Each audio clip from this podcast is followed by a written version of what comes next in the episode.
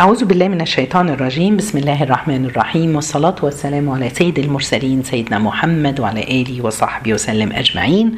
يوم جديد ودرس جديد هنكمل إن شاء الله مع بعض اللي ابتديناه في الحلقة السابقة على أسباب نزول بعض آيات القرآن وقلنا إن إحنا اخترنا نتكلم على أسباب نزول آيات نزلت على الصحابة في الصحابة في صحابة معينين. اتكلمنا المرة اللي فاتت على الآيات اللي نزلت في سيدنا أبو بكر والآيات اللي نزلت في سيدنا أو وافقت سبحان الله كثير منها وافقت عمر بن الخطاب.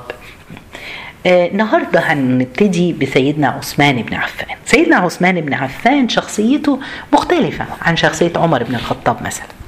سيدنا عثمان بن عفان كان معروف بحيائه حبه للقرآن حبه للرسول. كان في رقة في قلبه. كان من أغنى أغنياء المسلمين كان غني. وسمي سيدنا عثمان ذو النورين. الصحابي ليه سمي ذو النورين؟ لأنه هو تزوج بنتين من رسول الله من بنات رسول الله. تزوج في الأول رقية ثم ماتت رقية.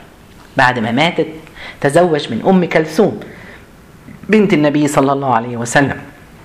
ولما ماتت أم كلثوم الرسول قال له والله لو لي ثالثا لزوجتك إياه. يعني قد إيه هذه الشخصية؟ شخصية جميلة. وبدأ في المسلمين سبحان الله لما هاجروا من مكة إلى المدينة كان المسلمين كثير منهم فقراء لأن كثير منهم تركوا مالهم وأهلهم في مكة منعوهم من إن هم ياخدوا معاهم أي شيء. فلما وصلوا إلى المدينة كانوا فقراء ما كانش معاهم المال. وبعد كده سبحان الله في منهم من اغتنى وشغل بالتجارة. فكان في الأول في البداية الرسول عليه الصلاة والسلام لما راحوا المدينة كان في بئر اسمه بئر روما. بئر روما دوت كان يملكه واحد يهودي. إحنا عارفين كان المدينة فيها يهود. هذا اليهودي كان بيبيع الماء للمسلمين لما يعوزوا ياخدوا ماء يشربوا فكانت شديدة عليهم. ففي يوم من الأيام الرسول عليه الصلاة والسلام قال من يشتري لنا بئر روما؟ وأضمن مشربه في الجنة. مش أضمن له مشربه في الجنة. يعني يشرب زي ما هو عاوز في الجنة. سبحان الله. إيه يا رسول الله؟ هذه البشر الجميلة. كان دايما الرسول يحفز المسلمين على عمل الخير ببشرة الجنة. ربنا يرزقنا جميعا وكل من يسمعني الجنة بإذن الله. فيذهب سيدنا عثمان إلى اليهودي عشان يشتري البئر. فقال اليهودي بكام هتبيعه؟ قال له خمسين ألف درهم. فمبلغ كبير قوي. سيدنا عثمان كان ذكي. قال له لا هشتري منك نصفه. انت تسقي يوم وأنا اسقي يوم.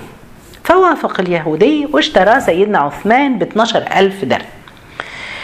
بعد ما اشتراه سيدنا عثمان وقف عثمان على المسلمين وقال أيها المسلمين اشربوا من بئر روما كيف شئتم واحرصوا أن تسقوا في يومين ليوم. يعني إيه؟ شوفوا الذكاء. يعني أنت خدوا هتشربوا النهاردة؟ يومي خدوا بكفايتكم اللي يقضيكم لبكرة عشان تاني يوم ما تجيش تشتروا وهكذا. وجد اليهودي نفسه اليوم بتاعه ما حدش بيسقي منه.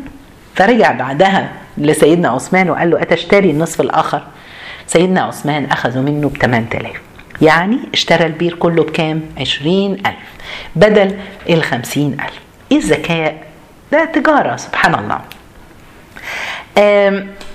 موقف سبحان الله حصل ساعة ساعة صلح الحديبية. ساعة صلح الحديبية المسلمين ذهبوا إلى رايحين لمكة عشان يعتمروا وكانوا محرمين. قبل ما يصلوا إلى مكة وصلوا إلى منطقة إلى الحديبية. المهم حتة برا مكة أهل مكة شاف عرفوا إن مسلمين جايين فالمهم ابتدوا يبعتوا حد قالوا لهم إحنا جايين بس للعمرة مش جايين لحرب ولا قتال ولا حاجة. لكن في المهم الرسول عليه الصلاه والسلام بعث سيدنا عثمان بن عفان إلى ال ال مكة. فلما دخل سيدنا عثمان هو شخصية سبحان الله محترمة له له وزن عند أهل مكة. أخبرهم أن هم جاءوا للعمرة. أبو سفيان جاله وقبله سيدنا عثمان. بدأ يشرح لهم واتكلم معاهم بس نظر سيدنا عثمان عمال يبص على حاجة. يروح على إيه يا جماعة؟ اشتاق للكعبة عمال يبص على الكعبة.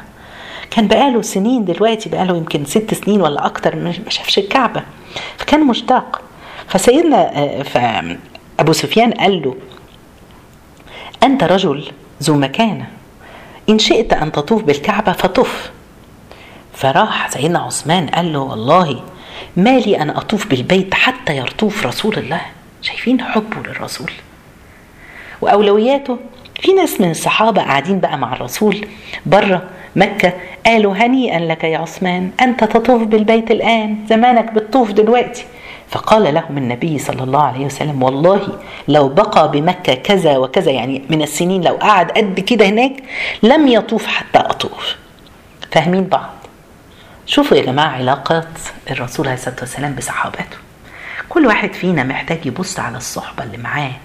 هم دول السند بتاع الإنسان في حياته. مهم حجزوا عثمان في مكة حتى يقرروا ماذا يعملوا. وصل خبر للنبي إنهم قتلوا عثمان. فقال لهم النبي قوموا فبايعوني على القتال حتى نأخذ حق عثمان. غضب الرسول عليه الصلاة والسلام. آه المهم ابتدى الصحابة يبايعون يبايعون والرسول حاطط إيده والناس يبايعون راح حاطط الرسول عليه الصلاة والسلام إيده الثانية وقال هذه يد عثمان تبايعنا. آه سبحان الله. آه ربنا سبحانه وتعالى أنزل بعد كده هو آية بتتكلم على هؤلاء الناس اللي بايعوا الرسول عليه الصلاة والسلام تحت الشجرة على قتال عشان عثمان. لقد رضي الله عن المؤمنين. في سورة ربنا أنزل في سورة الفتح آية 18 لقد رضي الله عن المؤمنين على المؤمنين. أسفة. لقد رضي الله عن المؤمنين. إذ يبايعونك تحت الشجرة.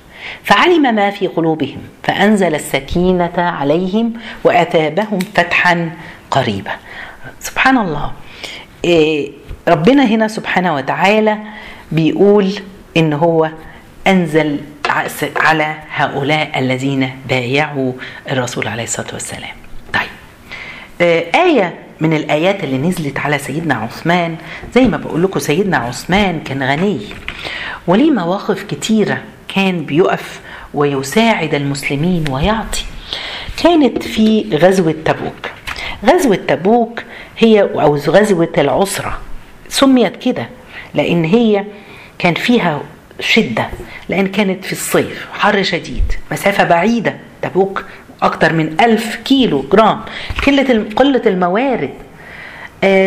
عشان كده سميت بغزوة العسرة. ودي كانت آخر غزوة للرسول عليه الصلاة والسلام قبل أن يتوفاه الله.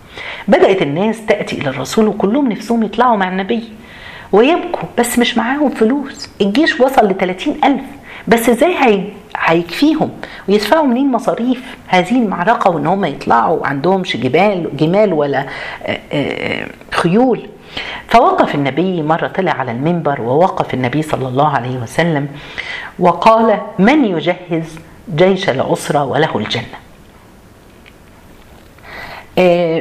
فوقف عثمان بن عفان وقال علي مئة بعير بأحلاثها وأقطابها. يعني إيه أحلاثها كل حاجة بتتحط على ظهر الدابة أكل وشرب وسهام وأقطابها كل حاجة بيحملها الرجل الشخص اللي مسافر ده عشان يقاتل. هو هيتكفل بيها كل حاجة. بمئة بعير بمئة جمل. فالنبي فرح ودعا له النبي وقال اللهم أرض عن عثمان واغفر له. ثم نزل النبي خطوة على المنبر وقال من يجهز جيش العسرة؟ وله الجنة. فوقف تاني سيدنا عثمان مرة تانية علي بمتين بعير بأحلاتها وأقطابها فدعا له النبي بالخير. بيحب اللي ينفق سبحان الله. في ناس مرة بتدي مرة وخلاص لكن لا. كل ما يتحمس عاوز يدي عاوز يدي يا جماعة. اوعوا تقولوا ان إحنا كفاية تبرعنا مرة ولا ادينا لهذا المسكين ولا الحالة اللي موجودة دلوقتي. ناس مرت بظروف تدي مرة وخلاص وتقول خلاص بقى أنا اديت. لا. سبحان الله. العطاء العطاء العطاء يا جماعة. فنزل سيدنا الرسول عليه الصلاة والسلام من على المنبر درج الثالث ويقول من يجهز جيش العسرة وله الجنة؟ فيقوم عثمان تاني ويقول علي 300 بعير بأحلاثها وأقطابها. فقال النبي ما ضر عثمان ما فعل بعد ذلك. خلاص بقى مفيش حاجة هتضره لما سمع سيدنا عثمان استشرفت نفسه لمزيد من الأنفاق راح النبي بعد كده وقال يا رسول الله 950 بعير وخمسين فرسا فأكمل الألف. ثم جاء للنبي وقال ومزيد يا رسول الله يا جماعة والله الإنفاق ليه حلاوة. الواحد لما بينفق كده أو يدي يبقى سعيد يحس إن هو أغنى اللي قدامه أو أعطاه ومن ومنعه ذل الطلب سبحان الله. رب الرسول بعدها قال راح الرسول سيدنا عثمان راح وجاب آه, آه, آه يعني أعطى سيدنا عثمان 700 أوقية ذهب. عارفين يعني إيه الأوقية دي يعني 200 جرام. يعني إدى للرسول حتى في حجر الرسول عليه الصلاة والسلام 140 ألف جرام ذهب وعشر تلاف دينار. فأخذ النبي يمسكها ويقلبها بين يديه ويقول الله اغفر اللهم اغفر لعثمان ما قدم وما أخر. ما ضر عثمان ما فعل بعد ذلك. سبحان الله. خلاص. يعني طلع عمل كل حاجة. سبحان الله. بعد كده ربنا سبحانه وتعالى أنزل أنزل آيات في سورة البقرة آية 272 260 أسف. الذين ينفقون أموالهم في سبيل الله ثم لا يتبعون ما أنفقوا منا ولا أذى. لهم أجرهم عند ربهم ولا خوف عليهم ولا هم يحزنون. إيه البشرى الجميلة دي؟ البشرى الجميلة دي مش بس لسيدنا عثمان لينا كلنا يا جماعة. انفقوا ينفق علينا. تعالوا طلعوا والله سبحان الله. أنا أنا واثقة إن كل واحد فينا بيطلع شيء لله وخالص نيته لله. ربنا بيعوضه. ساعات كل واحد فينا عنده قصة لو سألت كل واحد قولي لي انت بس مرة فاكرة طلعت ولا طلعتي حاجة وقد إيه ربنا أبدلك خيرا منها وضعيفها؟ هو كده. لكن ساعات اللي يقول لي لا بس أنا ما حصلتش أو اللي هيقول كده لا لا لا هو حصلت لك ده أكيد. بس أنت ما ربطتش إن العطاء اللي جالك بعدها إن كان بعدها بشوية بفترة طويلة كانت بسبب اللي أنت أعطيته. ربنا يجعلنا ممن ينفق في سبيل الله. سبحان الله في عهد سيدنا عثمان برضو حاجة حبيت أقولها إن كثرة الفتوحات والبلاد واللهجات فكان كل يقرأ بلسان قومه يعني يعني يقرأوا القرآن اللي ضعيف في اللغة العربية الأكسنت يقول لك الثاء يعني يقول لك س زي السين يعني لهجات كتيرة سبحان الله. فشكل سيدنا عثمان لجنة يرأسها زيد بن ثابت وعبد الله بن الزبير وسعيد بن العاص. ومع ثلاثة من الصحابة ويقول إذا اختلفتم في شيء إن هم إيه عاوزين يجمعوا القرآن. خاف بقى إن يحصل أخطاء في القرآن. فراح بعت لستنا حفصة إحنا عارفين لما جمع القرآن أيام سيدنا أبو بكر الصديق وجمعوا القرآن اتحط القرآن عند ستنا حفصة. هي أوراق سبحان الله ما كانش مطبوع زي اللي إحنا عندنا دلوقتي. فطلب من ستنا حفصة سيدنا عثمان أن تبعت له هذا القرآن وطلب عمل اللجنة اللي من ثلاثة دول وإن هم يراجعوا القرآن ويجمعوه كله. وإذا اختلفتم في شيء فردوه على لسان قريش فإنما نزل القرآن بلسانهم. يعني لو أي حاجة اختلاف هتلاقوه واعملوها زي اللي موجود عند ستنا حفصة. كتبوا المصحف جمعوا وعمل ست نسخ منه. وحرق المصاحف التانية كلها اللي في كل البلاد عشان ما يبقاش في حاجة اتغيرت ولا اتحرفت ولا حاجة. وجمعوا وعملوا ست نسخ من المصحف سبع نسخ لليمن والمكة والمدينة والبصرة ونسخة إلى الكوفة ونسخة إلى مصر. وكان عنده نسخة في حتى كان عنده نسخة في بيته. وسبحان الله عشان كده إحنا المصاحف اللي موجودة عند كل واحد في بيوتنا دلوقتي اللي هي الخضرة دي هو مصحف عثمان. سبحان الله حبه للقرآن خلاه هو يعني كل واحد فينا بيقرأ القرآن. ربنا يعني إن شاء الله ثوابه بيروح لسيدنا عثمان. لو بصيتوا في المصحف هتلاقوا المصحف عثمان. طيب دي كانت شخصية عثمان سيدنا عثمان بن عفان وقد إيه كان عطاؤه وربنا سبحانه وتعالى أنزل الآية بتتكلم على إنفاق سيدنا عثمان.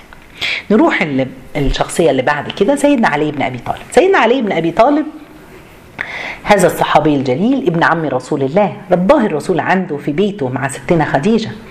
وزوجه بنته ستنا فاطمة الحبيبة كانت إلى قلب الرسول. أول من أسلم من الصبيان كان هو سيدنا علي كان يقال سنه عشر سنوات.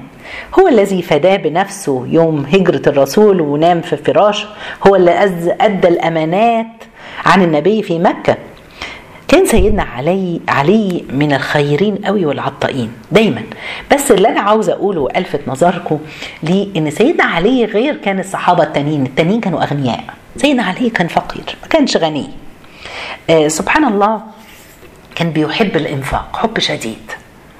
كان بيقول لئن أقضي لامرئ مسلم حاجة أحب إلي من من ملء الأرض ذهبا وفضة. كان بيحب يعطي. هل مننا مين فينا بيحب يعطي؟ مين فينا بيحب العطاء ومساعدة الناس؟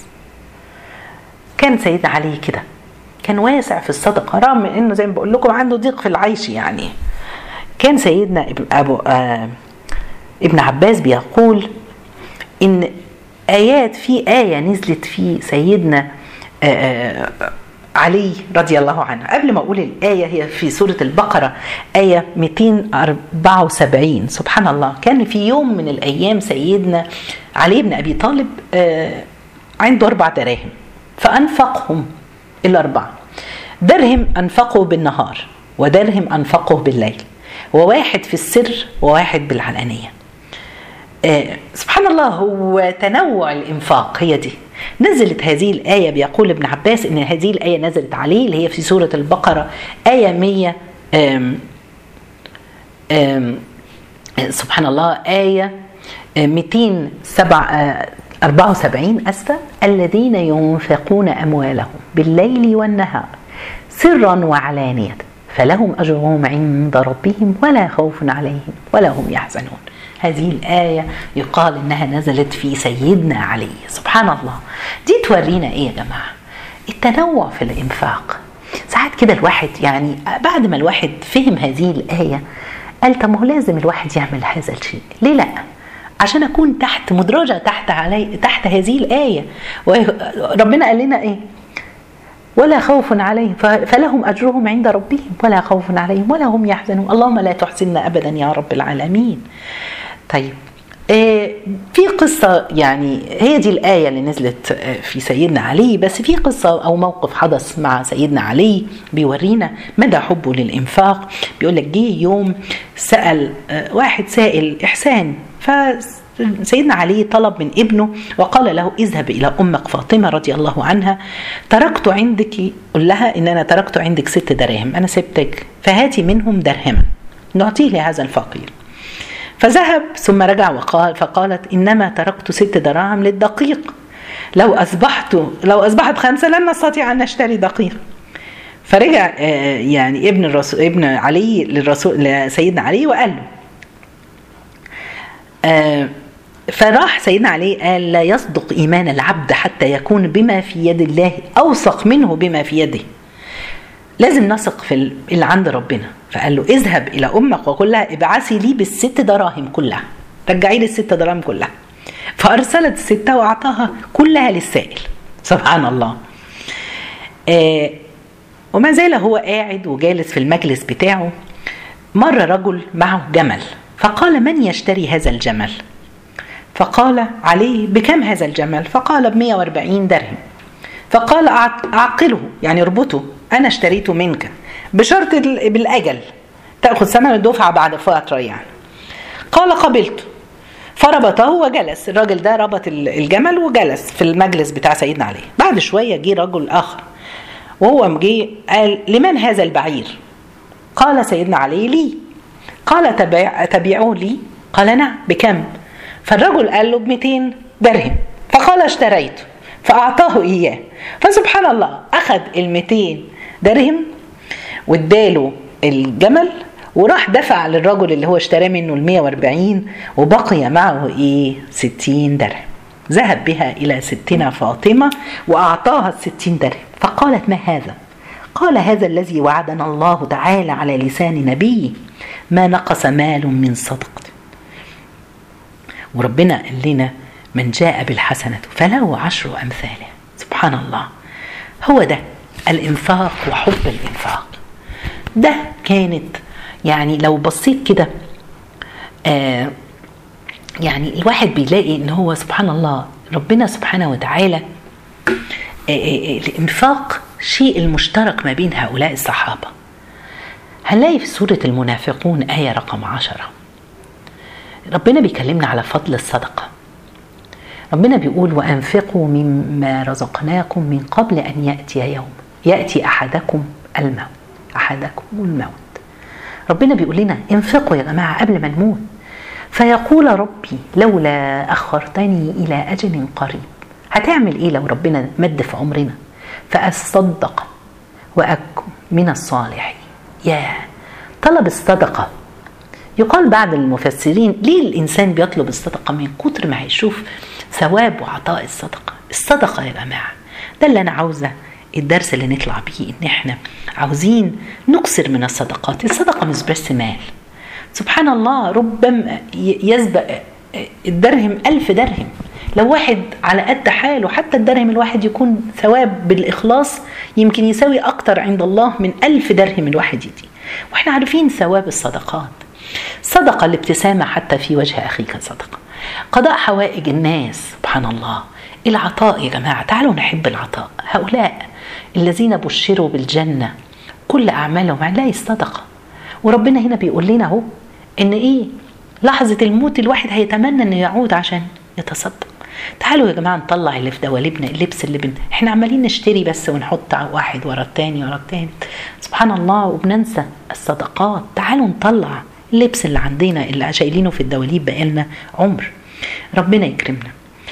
الحاجة برضو اللي حبيت أقولها قد إيه حب الصحابة لبعضهم؟ هم دول الصحبة. ودي وصيتي لنفسي وليكم. الصحبة يا جماعة كل واحد فينا محتاج يشوف مين الصحبة اللي حواليك. الصحبة اللي بتعينك على طاعة الله امسك فيها بإيديك وأسنانك. الصحبة اللي بتفتنك ولهياكي عن الله وذكر الله ابعدوا عنها. نبعد. مش عاوزين هذه الصحبة اللي بتشدنا لبر. قد إيه نشوف علاقات هؤلاء الصحابة كانوا ببعضهم؟ كانوا بيحبوا بعض. كان إحنا كلنا حافظين الحديث الرسول عليه الصلاة والسلام لا يؤمن أحدكم حتى يحب لأخيه ما يحب لنفسه. هل إحنا فعلا بنعمل كده؟ مرة كان سيدنا أبو بكر جالس في مجلس وسيدنا جاء جاء مجلس وجنب الرسول عليه الصلاة والسلام على طول. دخل سيدنا علي وإحنا عارفين سيدنا علي أصغر من أبو بكر. لما دخل سيدنا علي بيدور على مكان وطبعا بيدور بعيد عن الرسول لأن المكان ما كانش فيه ولا مكان. اتزاح سيدنا أبو بكر وطلب من علي قال له ادنه تعالى جنب. اثروا على نفسه إنه هو يجلس جنب الرسول عليه الصلاة والسلام. هو كده. علاقة عمر بن الخطاب بعلي يعني كان سيدنا علي عمر بن الخطاب يقول فضل الله سيدنا علي علي بثلاثة خصال. أول حاجة أعطي الراية يوم خيبر. وقال الرسول لأعطين الراية. غدا لرجل يحبه الله ويحبه الرسول كان سيدنا علي. بيقول لك برضو قال له النبي أنت مني بمنزلة هارون من موسى ولم يقولها لأحد غيره. وزوجه ابنته فاطمة. شايفين يا جماعة هم بيحبوا بعض. هي دي كانت علاقتهم. سيدنا عمر بن الخطاب كان يقول لسيدنا علي عزني يا علي عزني يا علي كان يروح له كل أسبوع ولا أسبوعين يقول له عزني. إيه ده؟ هم ده يا جماعة الحب اللي كان ما بينهم. إحنا كل واحد محتاج يدور على الصحوبية على الصحابة اللي حو... على الصحاب اللي حواليه. هم دول اللي هياخدوا بإيدك لا إما للجنة أو هيلهوك في الدنيا دي ويعني الله يعافينا جميعا. جزاكم الله خير. سبحانك اللهم بحمدك. أشهد أن لا إله إلا أنت. أستغفرك ونتوب إليك.